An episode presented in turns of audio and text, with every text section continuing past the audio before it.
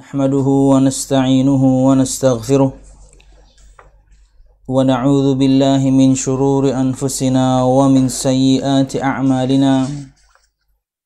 من يهده الله فلا مضل له ومن يضلل فلا هادي له.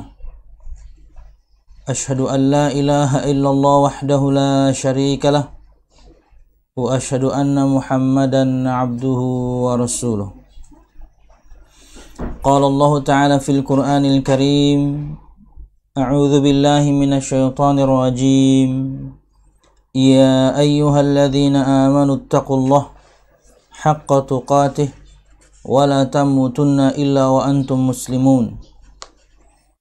يا أيها الناس اتقوا ربكم الذي خلقكم من نفس واحدة وخلق منها زوجها وبث منهما رجالا كثيرا ونساء واتقوا الله الذي تساءلون به والأرحام. إن الله كان عليكم رقيبا. يا أيها الذين آمنوا اتقوا الله وقولوا قولا سديدا. يصلح لكم أعمالكم ويغفر لكم ذنوبكم. ومن يطع الله ورسوله فقد فاز فوزا عظيما. فإن أصدق الحديث كتاب الله وخير الهدي هدي محمد صلى الله عليه وسلم وشر الأمور محدثاتها فإن كل محدثة بدعة وكل بدعة ضلالة وكل ضلالة في النار أما بعد. Al-Musyahidun Al-Kiram, para pemirsa yang dirahmati Allah Subhanahu wa taala. Alhamdulillah segala puji dan syukur marilah kita haturkan kepada Allah Subhanahu wa taala. Kemudian salawat serta salam semoga selalu tercurahkan kepada junjungan besar Nabi kita Muhammad sallallahu alaihi wasallam juga beserta para sahabatnya, keluarganya dan segenap kaum muslimin yang selalu istiqamah berpegang teguh dengan Islam sampai hari kiamat kelak. Al-Musyahidun Al-Kiram, para pemirsa yang dirahmati Allah Subhanahu wa taala, melanjutkan pembahasan kita pada kitab Al-Wajiz fi Aqidati Salafis Salih Ahli Sunnati wal Jamaah atau intisari aqidah Ahli Sunnati wal Jamaah karangan Syekh Abdullah bin Abdul Hamid Al-Athari hafizahullah taala. Dan masih pada pembahasan wasiat dan pernyataan para ulama ahlu sunnah wal jamaah berkaitan dengan perintah untuk al-ittiba mengikuti Nabi Muhammad sallallahu alaihi wasallam dan larangan dan larangan untuk al-ibtida' yaitu berbuat bid'ah. Dan pada pertemuan yang lalu kita telah sampai ke poin 23.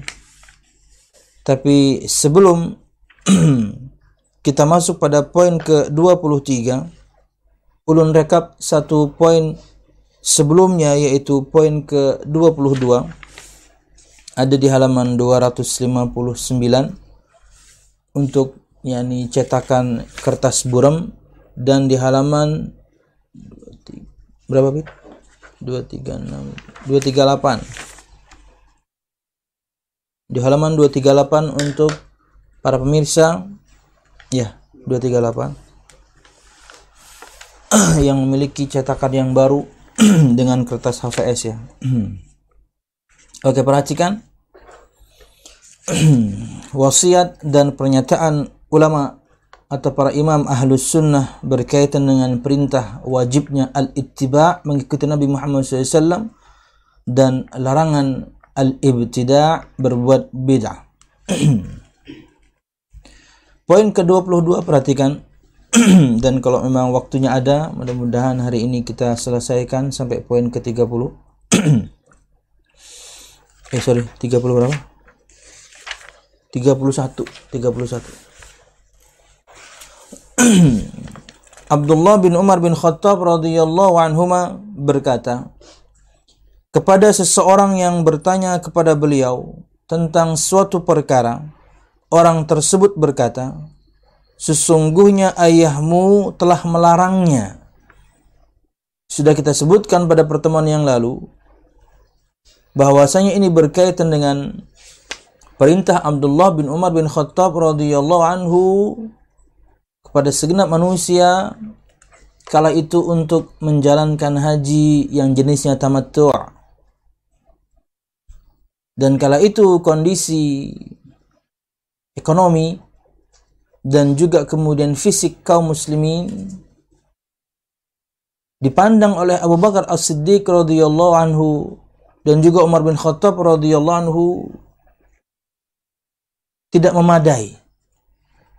Hingga mereka disebutkan melarang kaum muslimin untuk haji tamattu. Karena itu yang paling berat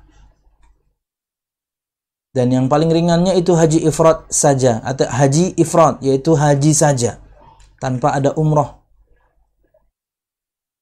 Dan Abu Bakar As-Siddiq radhiyallahu anhu juga Umar bin Khattab radhiyallahu anhu melarang demikian itu karena ijtihad mereka. Bukan berarti kemudian tidak ingin melaksanakan yang lebih utama yaitu tamattu' umrah dulu di bulan-bulan haji baru kemudian hajian pada waktunya. Tapi karena memandang keadaan kaum muslimin hingga kemudian mereka berijtihad demikian. Nah, Abdullah bin Umar bin Khattab radhiyallahu anhu kala itu menyampaikan kepada manusia dan memerintahkan kepada mereka untuk melaksanakan haji yang jenisnya tamattu'. Di, di dalam riwayat yang lain Ibnu Abbas juga demikian. Poin kedua tiga hari ini itu juga kita akan sampaikan. Lalu kemudian, nah ini baru masuk sini ceritanya. Kemudian seorang bertanya kepada beliau tentang suatu perkara. Maksudnya ya perkara yang tadi dia menyuruh manusia untuk melaksanakan haji tamattu' padahal orang tua beliau Umar bin Khattab sesungguhnya ayahmu telah melarangnya. Maksudnya haji tamattu' perhatikan jawaban Abdullah bin Umar bin Khattab. Amru Rasulullah sallallahu alaihi wasallam ahaqqu ayyuttaba' am amru abi Apakah perintah Rasulullah Sallallahu Alaihi Wasallam yang lebih berhak untuk diikuti ataukah perintah ayahku? Yaitu larangan untuk haji tamattu. Harusnya kan yang namanya anak ya dukung bapaknya lah. Yang namanya anak harusnya support ayahnya lah. Ketika ayahnya melarang kaum muslimin dengan sebab untuk kemudian melaksanakan, untuk jangan melaksanakan haji tamattu, harusnya dia ikut ayahnya aja tapi tidak untuk Abdullah bin Umar bin Khattab. Perkataan beliau, apakah perintah Rasulullah sallallahu alaihi wasallam lebih berhak untuk diikuti ataukah perintah ayahku? Maksudnya ya perintah Rasulullah yang lebih utama untuk diikuti. Wallahu a'lam bishawab. Nah, itulah sedikit rekap yang kita sebutkan pada pertemuan yang lalu. Berikut poin ke-23 masih sambungan dengan kejadian yang sama sebenarnya. Abdullah bin Abbas radhiyallahu anhu berkata, kepada orang yang menentang sunnah dengan ucapan Abu Bakar dan Umar bin Khattab radhiyallahu anhu. Kejadiannya sama sebenarnya. Jadi Ibnu Abbas juga memerintahkan orang untuk haji tamattu' kemudian sebagian orang mereka mengedepankan perkataan Abu Bakar dan Umar bin Khattab radhiyallahu anhu ijtihad mereka berdua melarang kaum muslimin untuk melaksanakan haji tamattu karena kondisi kaum muslimin ya kesehatannya ya keuangannya. Karena kalau tamattu berat. Kemudian beliau berkata yushiku an tanzila alaikum hijaratun minas sama aqulu lakum qala rasulullah wa taquluna qala Abu Bakrin wa Umar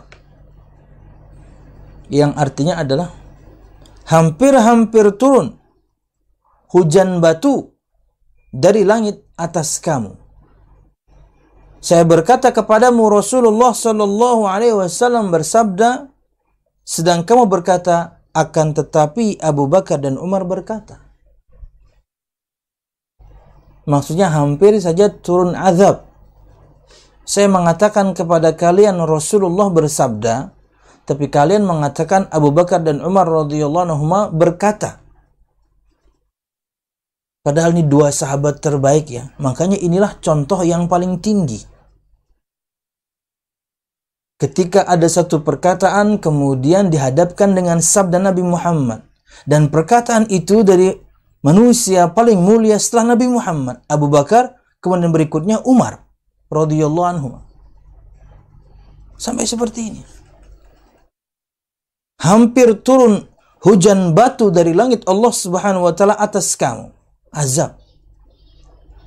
Saya berkata kepadamu Rasulullah bersabda, sedang kamu berkata, akan tetapi Abu Bakar dan Umar berkata.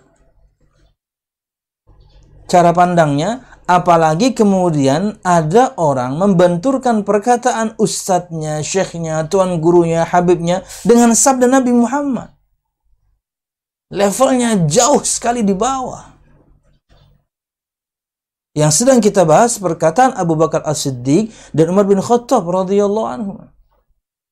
Apalagi orang yang levelnya di jauh mereka jauh di bawah mereka berdua. Maka jangan sampai kemudian kita menentang sabda Nabi Muhammad SAW dengan membenturkannya dengan perkataan siapa pun. Karena siapa pun mereka tidak lebih utama dibandingkan Umar. Siapa pun mereka pasti tidak lebih utama dibandingkan Abu Bakar As-Siddiq radhiyallahu anhu. Sedangkan perkataan Abu Bakar As-Siddiq dan Umar bin Khattab radhiyallahu anhu dan itu berdasarkan ijtihad, bayangkan berdasarkan ijtihad, mereka berpahala, mereka tidak berdosa. Mereka melarang kaum muslimin untuk hajian haji tamattu karena sebab karena itu saja kemudian sampai sedahsyat ini perkataan Ibnu Abbas radhiyallahu anhu kasarnya kalian mau diazab ya? Apa kalian mau diazab sama Allah Subhanahu wa taala? Ketika dihadapkan kepada kalian sabda Nabi Muhammad SAW, kalian lebih mendengarkan perkataan orang yang kalian agungkan, siapa pun dia. Dan pasti tidak lebih utama dibandingkan Abu Bakar As-Siddiq dan Umar bin Khattab. Wallahu a'lam bissawab. Jangan sampai kita menjadi bagian dari orang yang demikian sudah sampai kepada kita firman Allah yang pasti sahih atau sabda Nabi Muhammad SAW yang sahih. Dengan dengan keterangan para ulama bahkan mungkin di antara keterangan para sahabat Anda masih saja berkilah tapi guru saya nggak begitu ngomongnya. Subhanallah. Tapi ustadz saya menerangkan nggak kayak gitu. Nah, itu kan keyakinan kamu. Saya boleh dong berbeda. Subhanallah Jangan sampai azab Allah Subhanahu wa taala turun karena kita kemudian menentang perintah Rasulullah sallallahu alaihi wasallam. Sungguh benar Abdullah bin Abbas radhiyallahu anhu dalam mensifati ahlus sunnah. Beliau, bersab, beliau berkata, An-nazaru ila rajuli min ahli sunnah yad'u ila sunnah wa yanha 'anil bid'ah. Melihat kepada seorang dari ahlu sunnah dapat mendorong kepada as-sunnah dan mencegah dari bid'ah. Makanya al-musyahidun al-kiram ketika siapa pun di antara kita ingin istiqamah di atas sunnah Nabi Muhammad sallallahu alaihi wasallam maka bergaullah dengan orang-orang yang menegakkan sunnah. Kalau Anda ingin menegakkan sunnah Nabi Muhammad, sunnah dengan makna yang sangat luas, petunjuk Rasulullah SAW. Tapi Anda bergaulnya dengan orang yang bukan menistakan. Tapi paling tidak, mereka meninggalkan.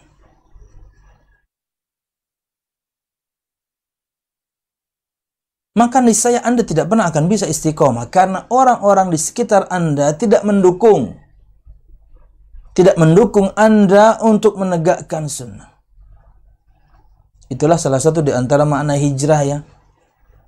Ya, pindah dari tempat yang buruk ke tempat yang baik.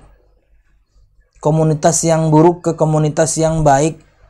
Teman yang buruk ke teman yang baik itu hijrah namanya. Dan ini berkali-kali ditanyakan oleh banyak ikhwah bagaimana cara istiqomah? Ya ini. Komunitasmu rubah. Teman-temanmu rubah. Walaupun sering juga kita mengatakan bahwasanya teman-teman yang saleh ya banyaknya nggak asik orangnya. Kalau pakai prosentase ya lebih banyak yang nggak asiknya. Tapi kita harus bersabar, ya. Berteman dengan orang yang saleh pun harus bersabar. Tapi itulah teman yang sejati. Dialah yang akan selalu mengingatkan Anda akan kebaikan. Menegur Anda ketika Anda melakukan kesalahan. Itulah teman sejati.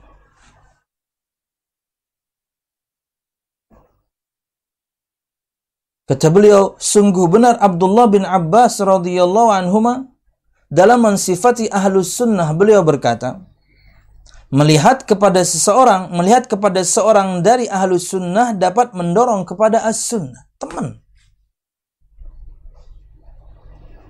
Dan mencegah dari bid'ah karena teman kita pun tidak melakukannya. Penting ini pemirsa, mau ikhwan, mau akhwat sama Pilih teman-teman yang betul-betul mendukung, mensupport Anda taat kepada Allah Subhanahu wa taala. Bahkan mungkin teman di dunia maya. Bisa jadi nggak kenal-kenal amat. Tapi Anda tahu bagaimana selama ini postingannya bagus, tweetnya bagus, firman Allah kah, sabda Nabi Muhammad kah, perkataan para ulama kah, maka Anda follow. Kenal juga enggak? Seperti juga akun-akun dakwah, maka Anda follow. Anda nggak tahu siapa di baliknya. Atau tidak terlalu kenal lah minimal. Akhirnya diikuti. Berkaitan dengan ikhwan dan akhwatnya nggak ada masalah. Lawang akun dakwah kok. Bisa jadi yang adminnya akhwat, di follow ikhwan ya nggak apa-apa. Akun dakwah kok. Atau adminnya adalah ikhwan, di follow akhwat nggak apa-apa kok.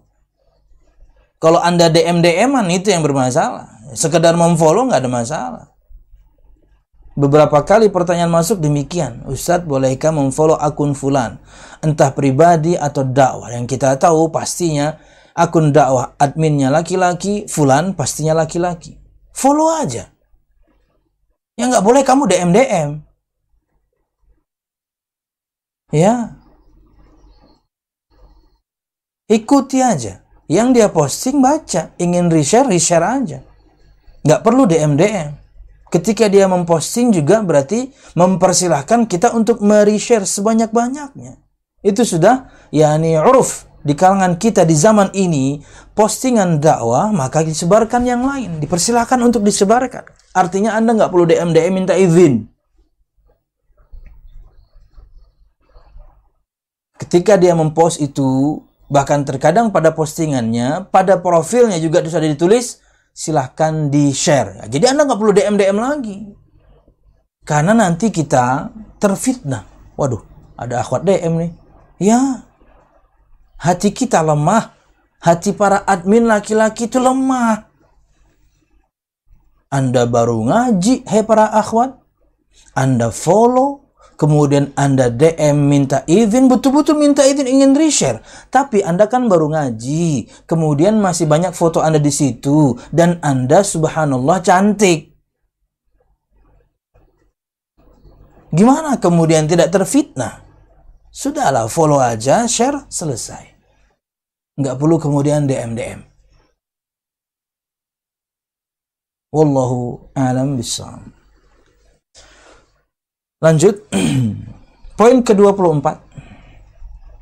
Sufyan Ats-Tsauri rahimahullah berkata, "Idza balaghaka an rajulin bil masyriq annahu sahibu sunnatin fab'ath ilaihi bis salam faqad qalla ahlus sunnah."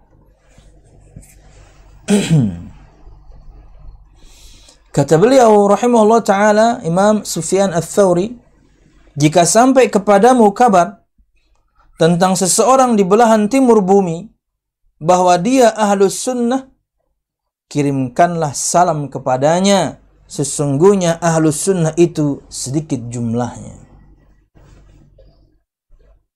Bukti di antara bahagianya kita mendengar ini untuk misalnya kasus Indonesia saja ya. Mendengar misal di pelosok pelosok Indonesia sudah sampai ke sana dakwah sunnah. Uh bahagia.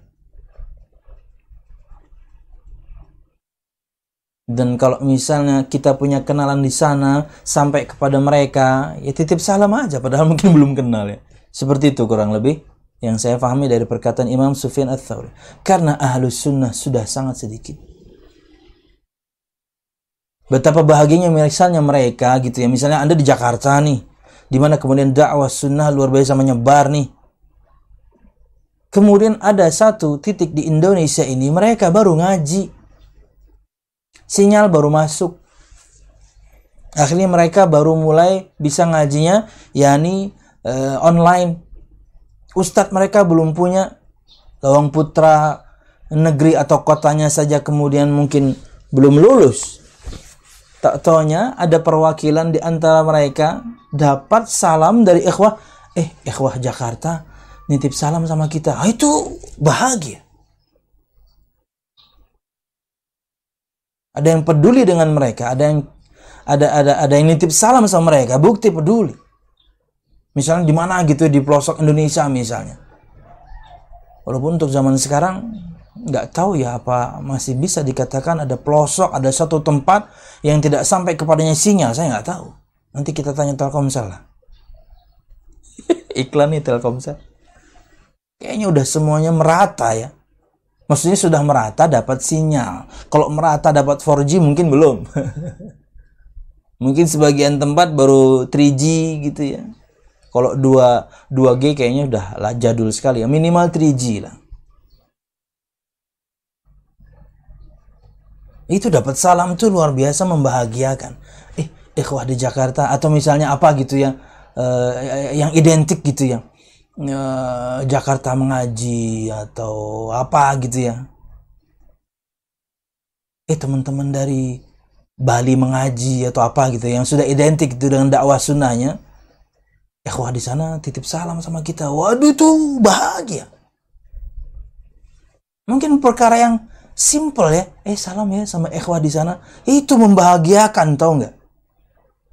Jangan pernah remehkan titipan salam itu. Kenapa? Mereka masih minor. Mereka sangat sedikit. Mereka baru belajar. Sinyal baru masuk. Kajian rutin pun belum ada. Eh teman-teman yang sudah ngaji lama. Dengan bahasan banyak ustadz dengan macam-macam tema dan materi. Nitip salam ke antum. Waduh itu membahagiakan. Eh, itu salam ke mereka. Itu membahagiakan. Wallahu bisa. Kata beliau, jika sampai kepadamu kabar tentang seseorang di belahan timur bumi, bahwa dia ahlus sunnah, kirimkanlah salam kepadanya. Sesungguhnya ahlus sunnah itu sedikit jumlahnya, jadi harus saling support, membahagiakan satu sama lain. Wallahu a'lam bishawab. Kayak ulun gitu misalnya ya, misalnya pas keluar kota gitu ya kemudian begitu mau pulang uh, keluar kota safari dakwah gitu ya. Begitu mau pulang teman-teman tat salam buat ikhwah di Banjar ya. Nah itu tuh. Prakteknya tuh kayak gitu. Nanti pas di pengajian baru kita sampaikan. Kan lagi banyak halayak. Oh, teman-teman dari Palangkaraya salam sama antum. Bukan secara individu satu-satu enggak. Ini secara umum menyampaikan salam. Mendoakan kesejahteraan kebaikan satu sama lain. Itu membahagiakan dalam artian misalnya, dalam artian misalnya, ini membahagiakan tapi versinya terbalik. Tanpa mengurangi rasa hormat. Misalnya Banjarmasin e, jauh lebih awal merebak dakwah sunnahnya. Palangkaraya mungkin tidak. Tapi yang salam dari mereka. Wih, sana udah sampai juga. Oh, udah banyak. Antum aja yang jarang haji. nah itu saling membahagiakan satu sama lain. Allah alam. Lanjut. Poin ke-25. Di antara wasiat dan pernyataan para ulama imam ahlus sunnah berkaitan dengan wajibnya mengikuti Nabi Muhammad dan larangan berbuat bid'ah.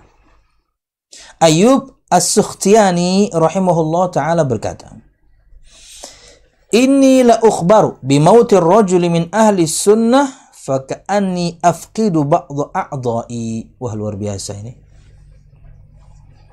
Udah seperti tubuh yang satu memang. Perhatikan perkataan beliau. Sesungguhnya jika saya dikhabari tentang kematian seorang dari ahlus sunnah, seakan-akan aku merasa kehilangan sebagian organ tubuhku. Yang kita sayangkan sebagian orang, ya oknum lah ya, satu dua orang saja sih sebenarnya. Ada seorang alim meninggal, dia malah mungkin mendoakan saja tidak Subhanallah. Ya, cukuplah keterangan Ustaz Firanda akan hal tersebut ya, saya nggak perlu ulangi. Terkadang kita memposisikan yakni seorang ulama atau syekh kayak anak kecil kata beliau. Seakan-akan kita besar sekali. Seakan-akan kita sudah ngaji lama gitu ya, faham sekali akan perdebatan yang sangat rinci kata Ustaz Firanda. Bahkan mungkin Anda nggak paham rinciannya itu. Tapi Anda cuma dengar beliau ada khilaf di poin A, Anda cuma dengar beliau ada terpleset di poin B, dan dia masih ahlus sunnah mendoakan Anda tidak, subhanallah. Bahkan kemudian menuduhnya dengan ahlul bid'ah, aduh luar biasa. Kayak gini loh, saling topang satu sama lain, saling menguatkan satu sama lain. Muslim kata Nabi Muhammad SAW seperti satu bangunan yang kokoh bersatu maksudnya. Kata Nabi Muhammad SAW, Muslim dengan Muslim yang lainnya itu seperti bangunan yang satu, seperti tubuh yang satu.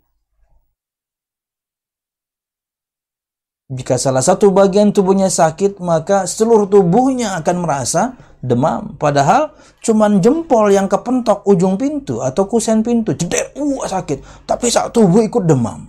Kayak gitu loh seharusnya.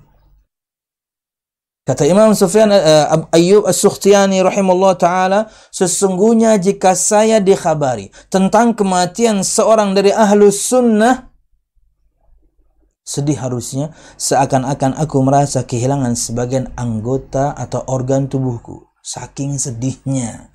Karena kalau kita sambung dengan perkataan Sufyan Ats-Tsauri rahimahullah, kita ini sudah sedikit. Ahlus sunnah itu sudah sedikit. Ada yang meninggal, sedih dong. Ini malah seneng. Malah mungkin na'udzubillah eh, apa ya istilahnya ya. Bukan mengumpat juga sih, mengumpat sih enggak. Minimal sekali hormatnya pun enggak ada. Anda bikin artikel aja mungkin enggak ada Harusnya kita kemudian tahu diri siapa orang yang kemudian versi berkata Ustaz Firanda yang Anda anggap seperti anak kecil itu. Dia ulama. Levelnya saja terkadang alim dan dai beda loh. Beda loh.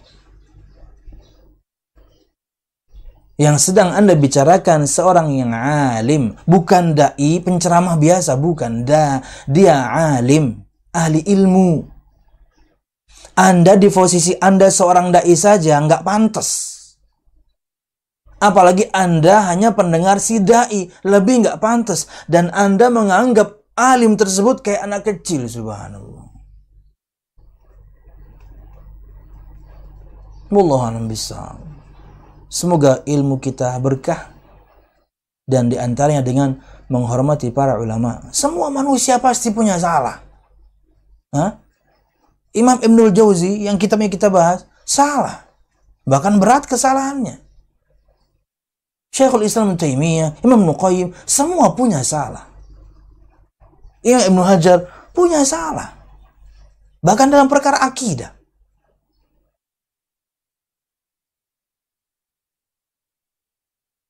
Tapi bukan seperti itu kita mensikapi, menganggap mereka kok seperti anak kecil. Anda siapa, mereka siapa. Kadang-kadang kita nggak ngaca.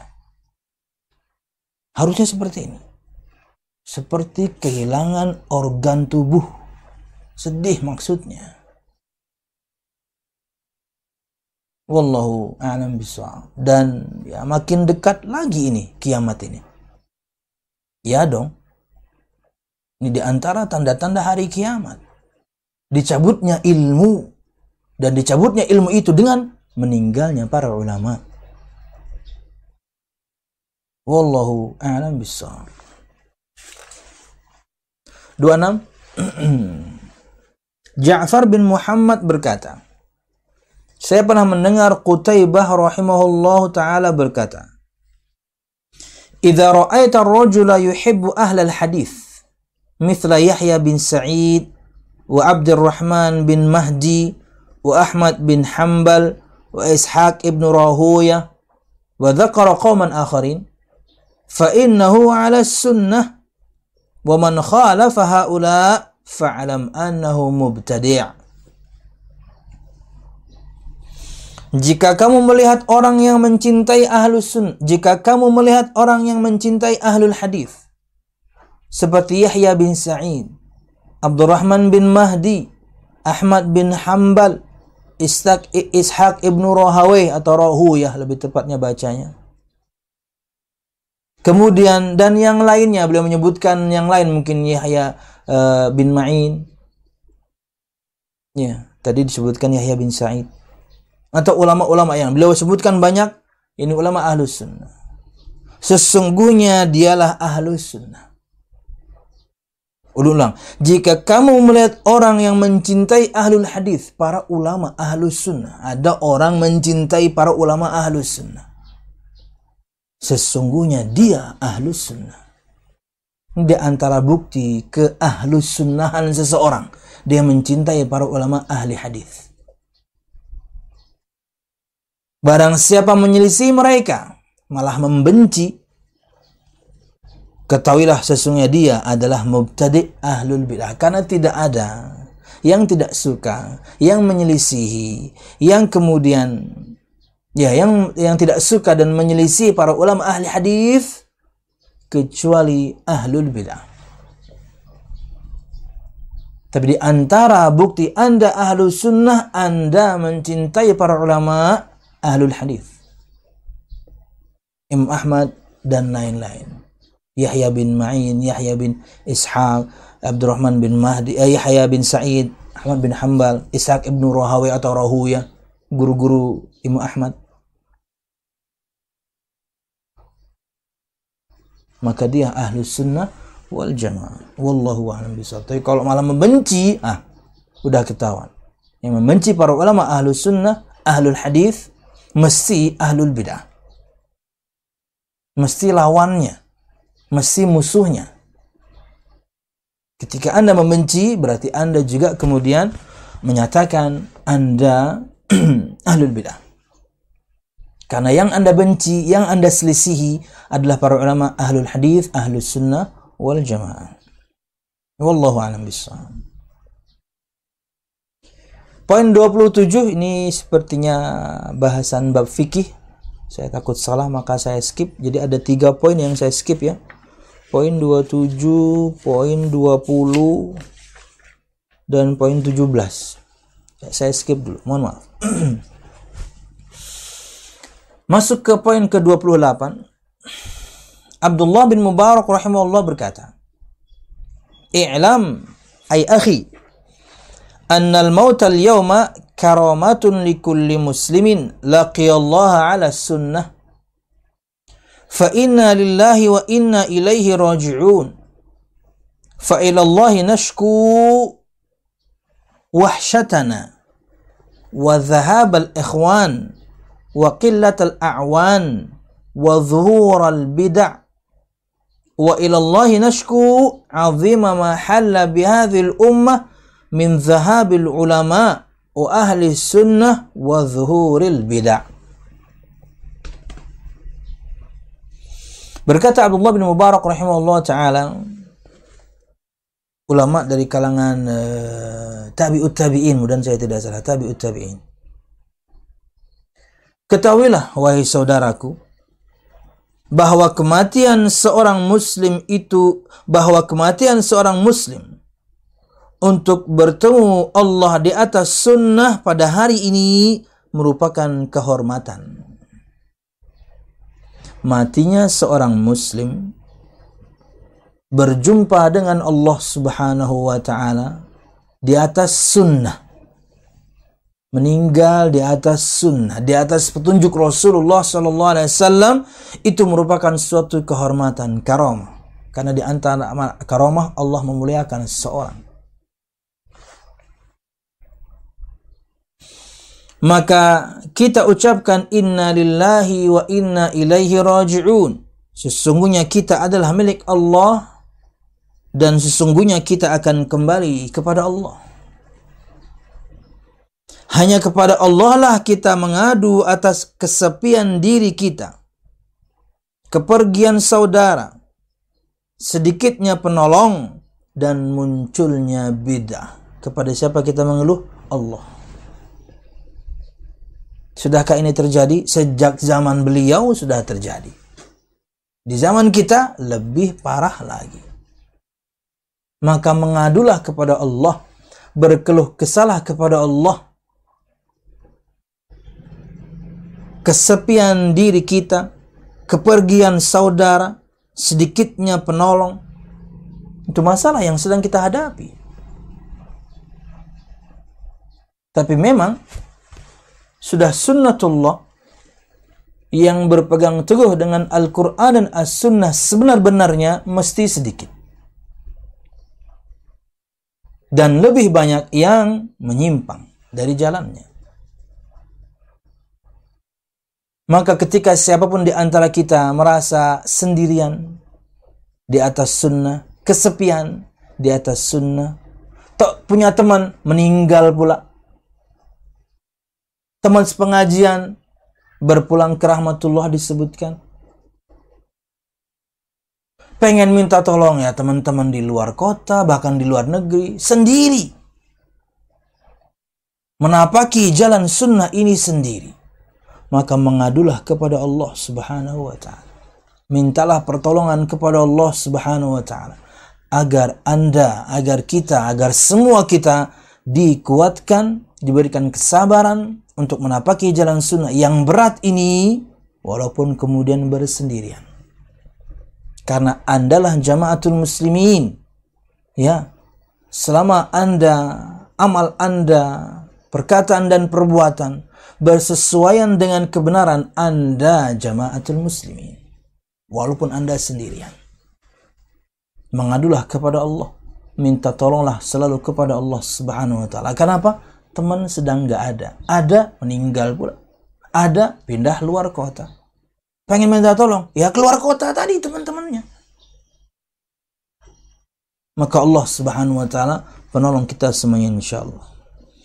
Kepada Allah pula lah kita mengadu atas beratnya cobaan yang menimpa umat ini berupa kepergian para ulama dan ahlus sunnah serta munculnya banyak bid'ah. Hanya kepada Allah kita mengadu sedang mengalami kah kita? Sedang mengalami. Bahkan sejak awal tahun 2000. Syekh bin Bash, Syekh Uthaymin, Syekh Albani itu meninggal di 4 tahun. Di 2000 sampai 2004 mudah saya tidak salah. Di 4 tahun itu tiga ulama besar meninggal. Dan kemudian dilanjutkan ada saya meninggal sampai berurusan yang kemarin. Kejadian Syekh Ali Al-Halabi kemarin meninggal, di hari yang sama sebenarnya empat ulama meninggal. Tapi tentunya di negeri yang berbeda. Apakah semuanya karena corona saya nggak tahu. Tapi yang jelas ya Ali karena ya ini COVID-19. Tapi waktu itu di hari yang sama sebenarnya empat. Di Saudi ada satu, kemudian di Jordan, saya Ali ada satu, dan di negeri yang lain ada dua sisanya. Meninggal ulama-ulama. Bermunculan kemudian bid'ah. Kepada siapa semua kita mengadu kepada Allah. Maka untuk siapa pun di antara kita yang masih punya teman-teman ya dia berjuang nggak sendiri, oh, bersyukur. Menapaki beratnya jalan sunnah ini, dia nggak sendiri, bersyukur. Ada teman, ada penolong, ada grup, ada kelompok, ada komunitas, bersyukur teman kita mungkin di belahan Indonesia, di belahan bumi Indonesia yang lain, atau bahkan mungkin di belahan dunia negeri yang lain sendirian. Maksudnya dengan banyak orang cuma dia sendirian.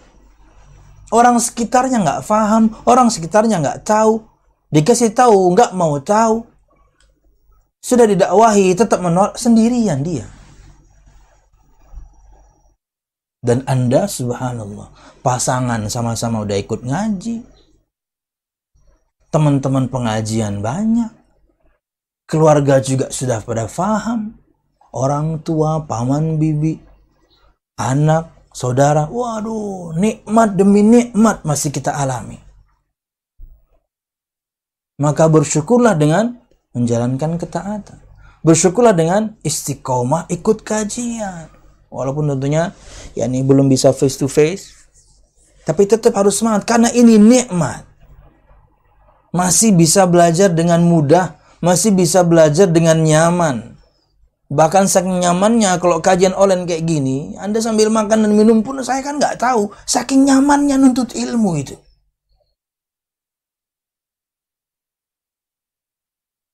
Jadi harus dipaksa. Semoga rizki Anda semuanya lancar ya karena Anda harus beri pulsa.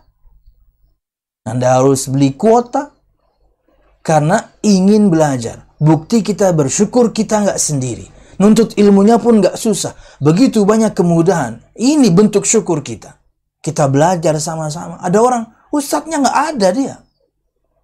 Sekalinya ada, nggak punya pulsa dia. Sekalinya ada, ustadznya pun nggak bisa siaran dia. Kenapa? Ya susah.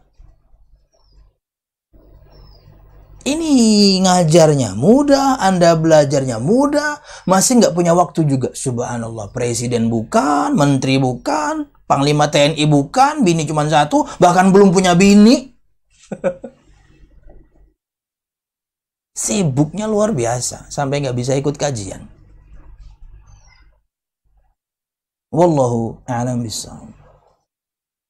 Nabi Muhammad, nabi, pemimpin, bini banyak. Apalagi panglima, tetap nuntut ilmu sama Jibril. Wallahu a'lam bishawab. Lanjut ya.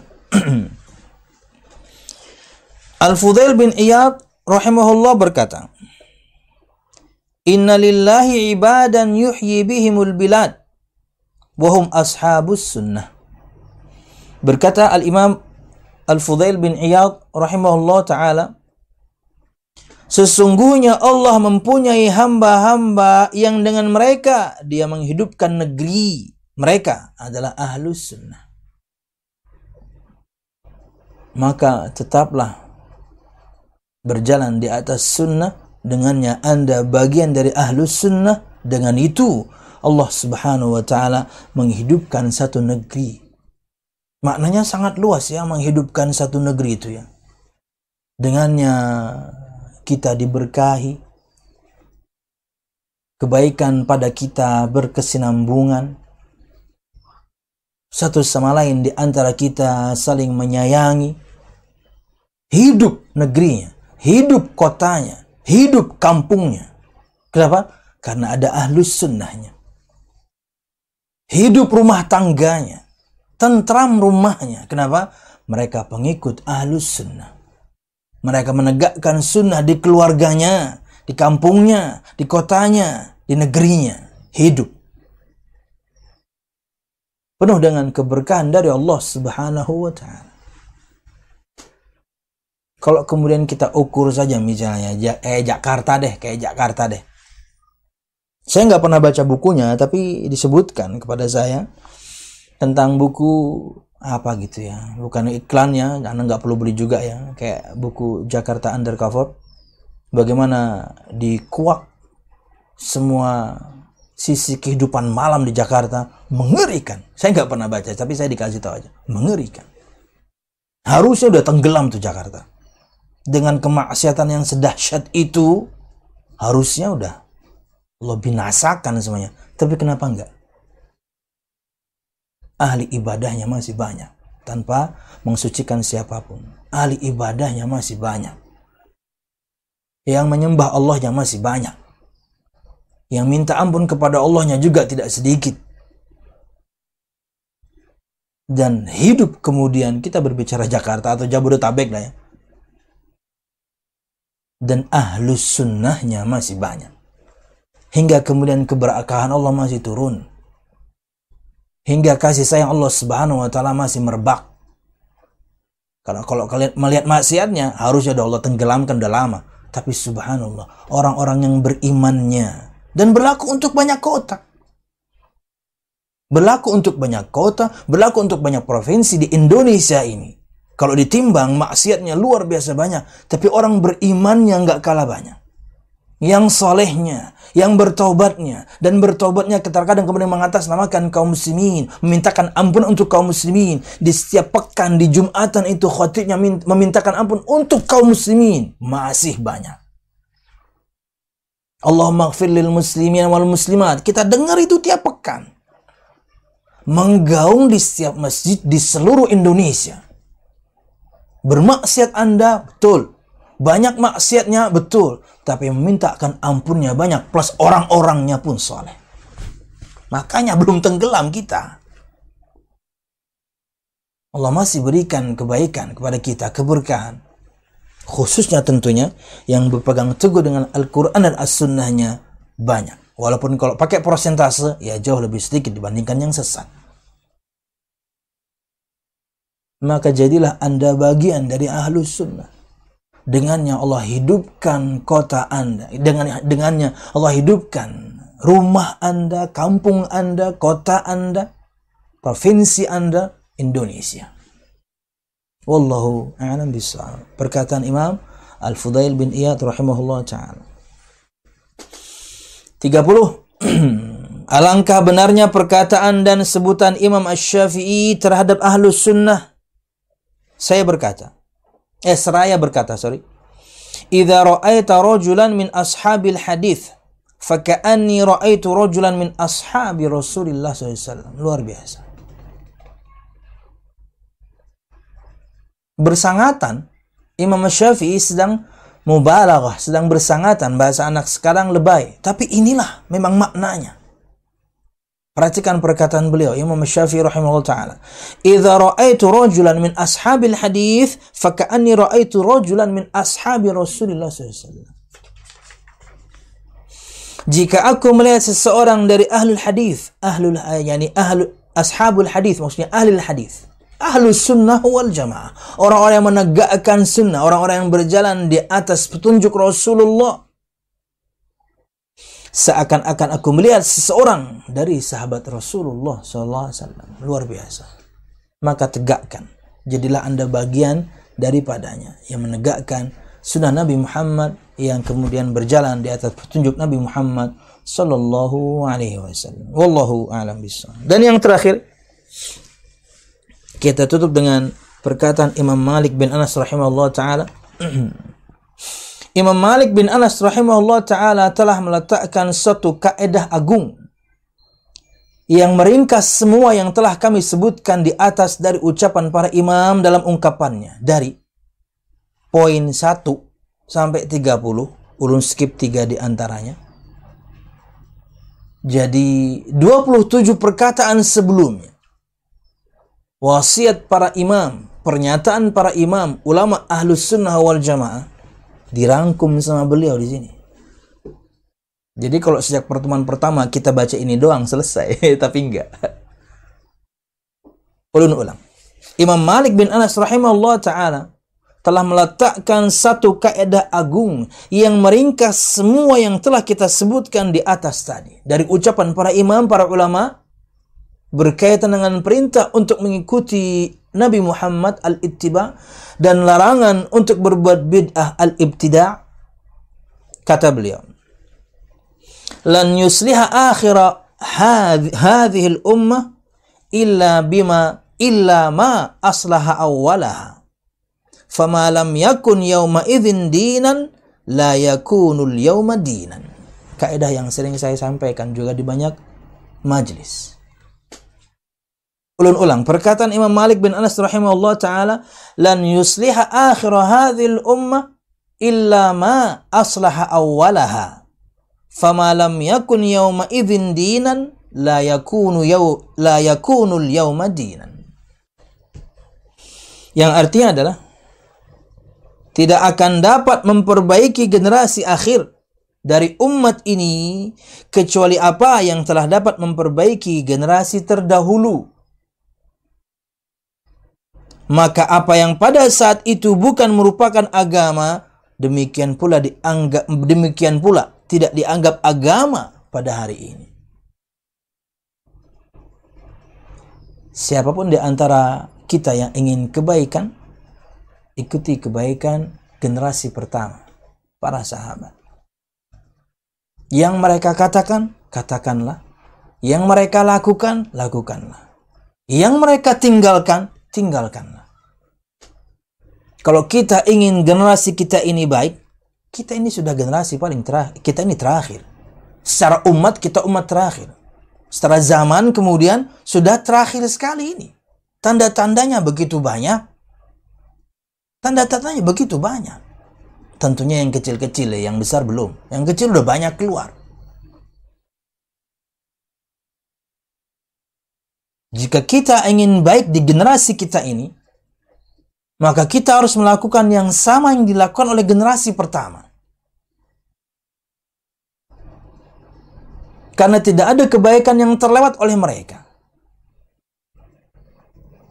Mereka panutan, mereka patokan. Mereka umat terbaik, generasi terbaik, paling baik hatinya. Sedikit bebannya, jarang salah paling baik keadaannya hidup bersama Rasulullah. Maka segala macam ibadah yang mereka tidak lakukan, jangan lakukan. Yang di zaman mereka kala itu bukan ibadah, hari ini juga bukan ibadah. Jadi fokuslah mengikuti Nabi Muhammad dan para sahabatnya dan tinggalkan kebedahan. Kalau kita kemudian tetap ingin baik generasi ini tidak akan dapat memperbaiki generasi akhir dari umat ini kecuali apa yang telah dapat memperbaiki generasi terdahulu. Ngikut Nabi Muhammad apa adanya. Jangan mengada-ada. Dengan itu mereka dulu baik. Kalau kita ingin baik, ya ikuti. Maka apa yang pada saat itu bukan merupakan agama, tidak mereka lakukan demikian pula tidak dianggap agama pada hari ini, maka jangan kita lakukan. Wallahu a'lam bishawab. Perkataan beliau, itulah ucapan sebagian para imam salafus saleh dari ahlus sunnah wal jamaah.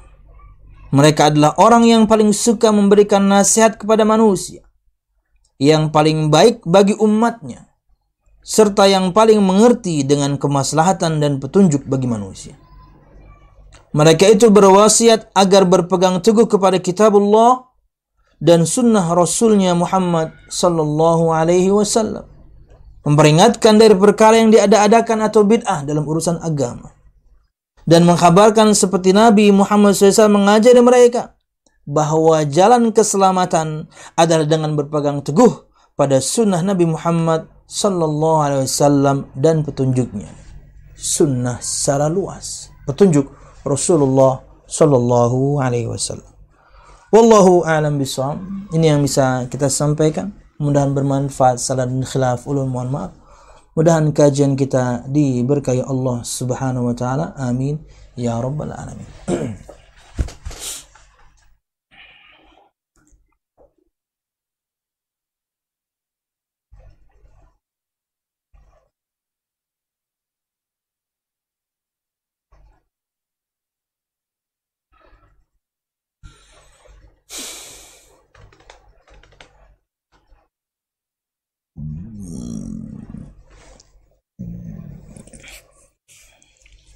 cukup ya kita cukupkan aja. Kita tutup dengan doa kafaratul majlis. Subhanakallahumma bihamdika asyhadu an la ilaha illa anta astaghfiruka wa atubu ilaik. Wassalamualaikum warahmatullahi wabarakatuh